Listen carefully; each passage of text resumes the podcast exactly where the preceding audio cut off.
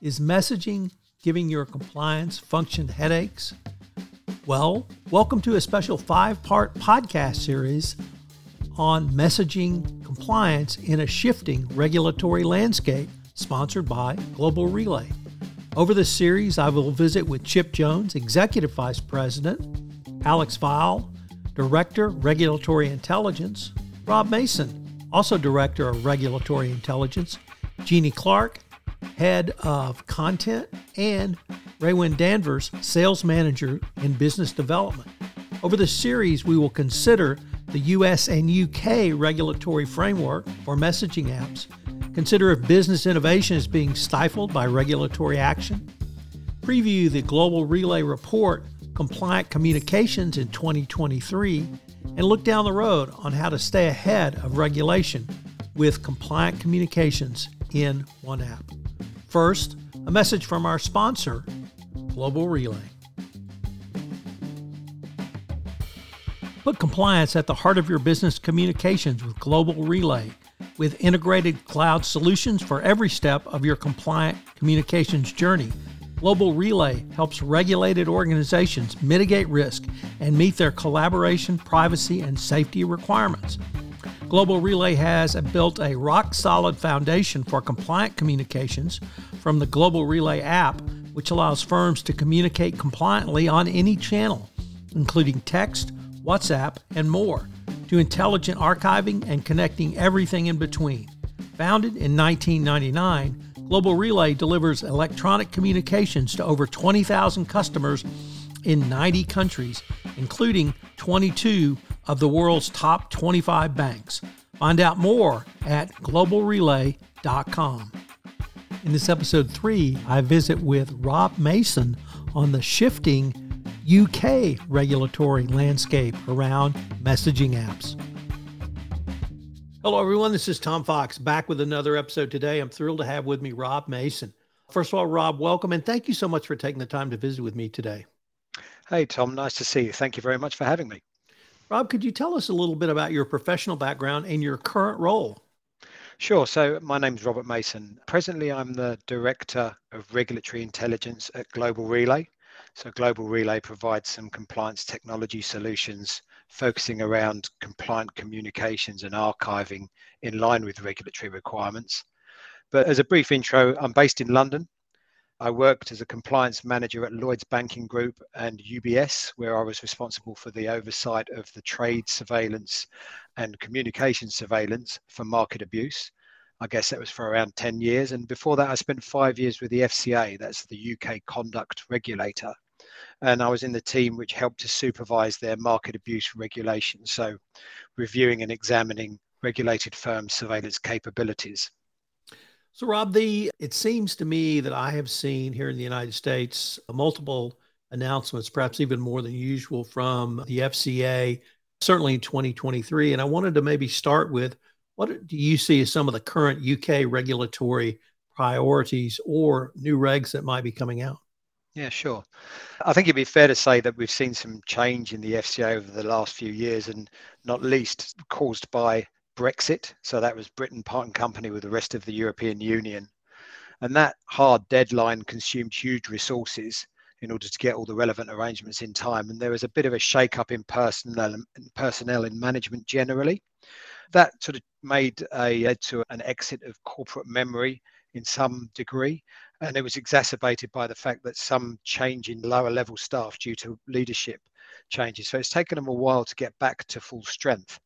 But that outcome has been a period of slightly less effective supervision and oversight across their broader mandate, and also notably the number of enforcement actions which have been successfully delivered. I think another notable shift has been that the FCA was always the markets regulator, i.e. the wholesale financial markets, overseeing banks and brokers, policing fair and transparent markets, trading and other activities. And that focus has shifted more recently and has required them to take a broader oversight against retail and consumer financial services, as well as that wholesale piece. So the number of firms has increased with very little change in the budget to do. So there has been a bit of a shift there. Having said that, what we're seeing is some of the more interesting topics around record keeping and surveillance. And I noted on your last episode that my colleague Chip was talking about the SEC actions around personal device use, and it would be fair to say we'd expect to see something similar coming from the UK or other European regulators. Crypto is obviously the juggernaut-sized issue that the world is wrestling with, and the UK is no exception as that regulation is being defined. I'd say that the ESG, that environmental, social and governance issues with sustainability and environmental commitments are still being wrestled with. And I guess generally the technology changes, the pace of change, and some focus on the power of other areas like social media and how that may influence or even manipulate markets is something which we've seen creating a few headlines. Rob, since I now know you formerly worked at the FCA, I'm going to take the opportunity to educate the U.S. listenership on this podcast about the FCA. And I really wanted to maybe step back and ask you, I've always thought the FCA's remit was broader than, for instance, the U.S. Securities and Exchange Commission, because it included things that the CFTC regulates. So I was wondering if you might be able to explain the remit of the FCA. And is there a U.S. equivalent, or is it really equivalent agencies? Yeah, it's an interesting one. And I think it's led from a market infrastructure perspective. When I was working at the FCA and I spoke to some of my regulatory colleagues in FINRA and the SEC, they were very envious because the FCA was a fairly single body that was able to monitor, investigate, and indeed prosecute for all issues, so that they were one place, a one-stop shop for all. I think the US has got obviously multiple regulators looking at different disciplines and asset classes, and they're often also reviewing and investigating and then passing that off to either SEC or Department of Justice in order to get that prosecution undertaken. I think, as I said, the FCA's remit changing particularly to look across consumer financial services. So that might be things like insurance brokers and maybe even sort of high street financial pawn shops and other things of that nature, has led some in political circles to question whether present arrangements to supervise wholesale markets are entirely fit for purpose.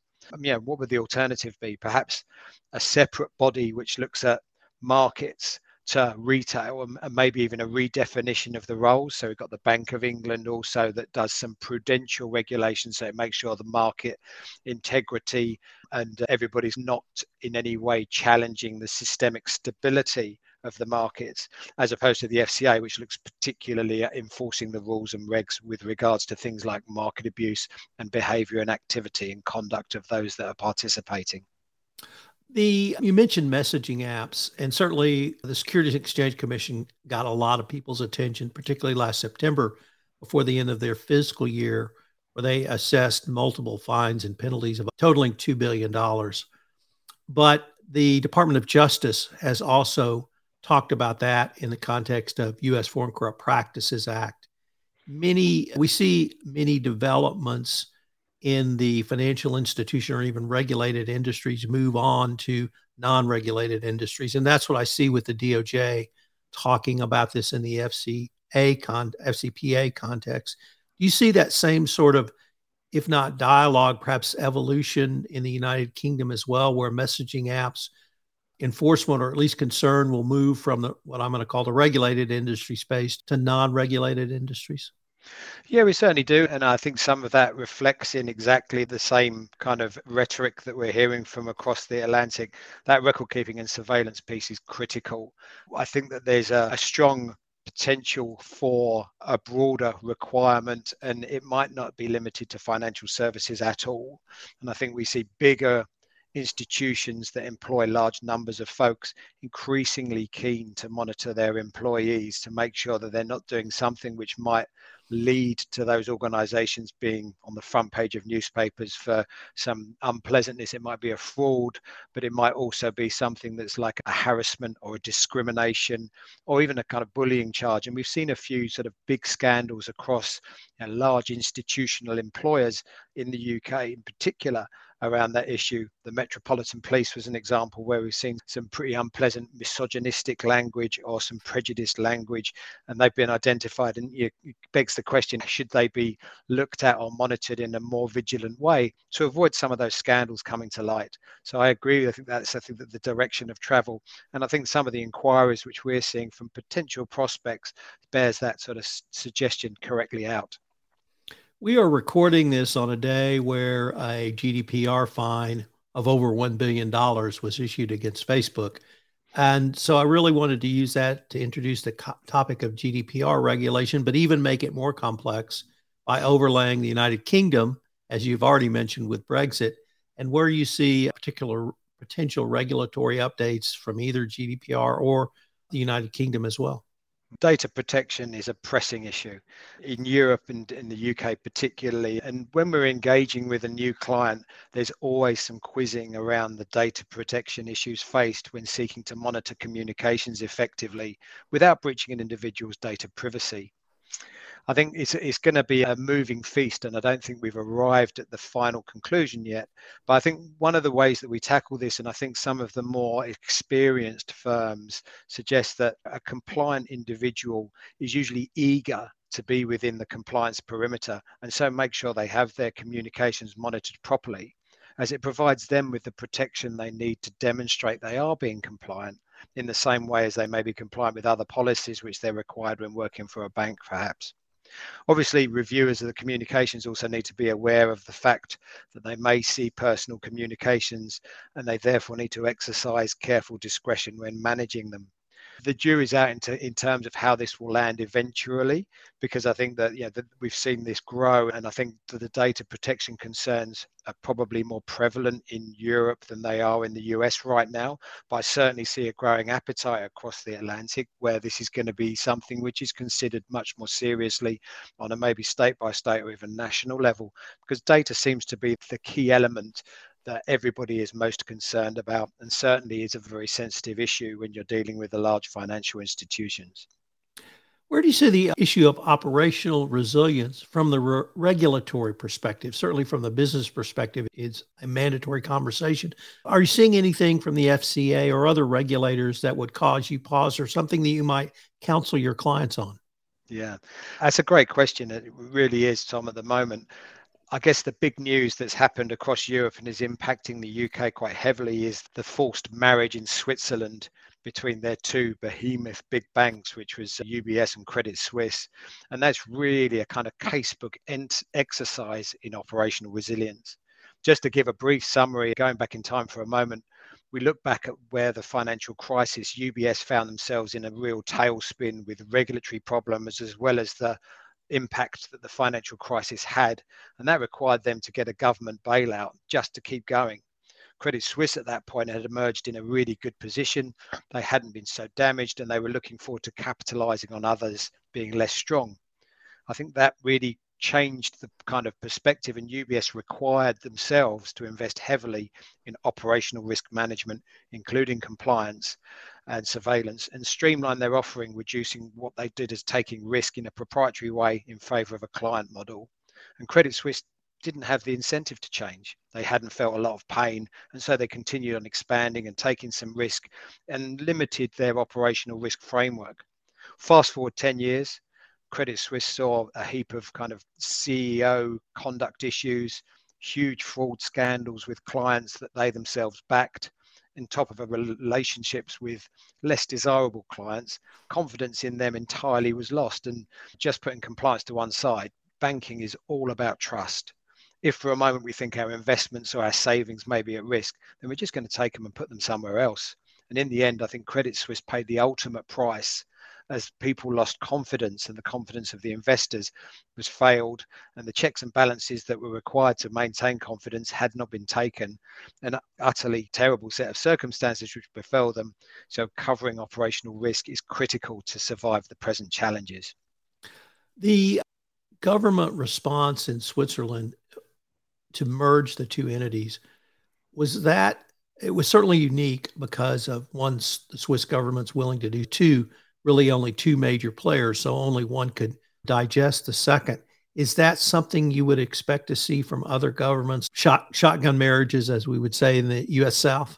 It's an interesting one. I got close to Swiss banking to a degree because I worked for UBS for 7 years, and it did feel to some degree their contingency plan should one fail would be the other to be folded into it, and I think that was probably always the plan. Having said that, we've seen a huge amount of conjecture over whether or not that's the right piece to happen, and there's, I think, some stuff going to go through the courts around the relevant investors who may have lost money as a consequence of this. I think that decisive action was needed, and I think the world really required decisive action to avoid any systemic or further contagion that may have happened as a consequence of one of those huge lenders going over. So I think that needed to happen. I think it will be decisive going forward. It feels the markets are much more stable and there seems to be much less contagion risk. I think we saw a little bit of a wobble, but that seems to have steadied the ship, and it's very difficult to make really good predictions under these circumstances. But it feels like that decisive weekend where all was decided seemed to have been a sensible and prudent move by the Swiss government, probably under pressure from international parties too. Rob, unfortunately, we are near the end of our time for this episode. I hope our listeners will join us next time where we take up the Global Relay Report of Compliant Communications in 2023. But before we leave, if our listeners wanted more information on any of the topics we've touched on, what would be the best place for them to go? Hey, thanks very much for having me again. And if anyone would like any more info or look at our solutions or even a demo of what we have in some of our technology, then please pay a visit to www.globalrelay.com. Rob, thanks again. I hope we can continue this conversation. Hey, thanks, Tom. Great to speak to you. Cheerio.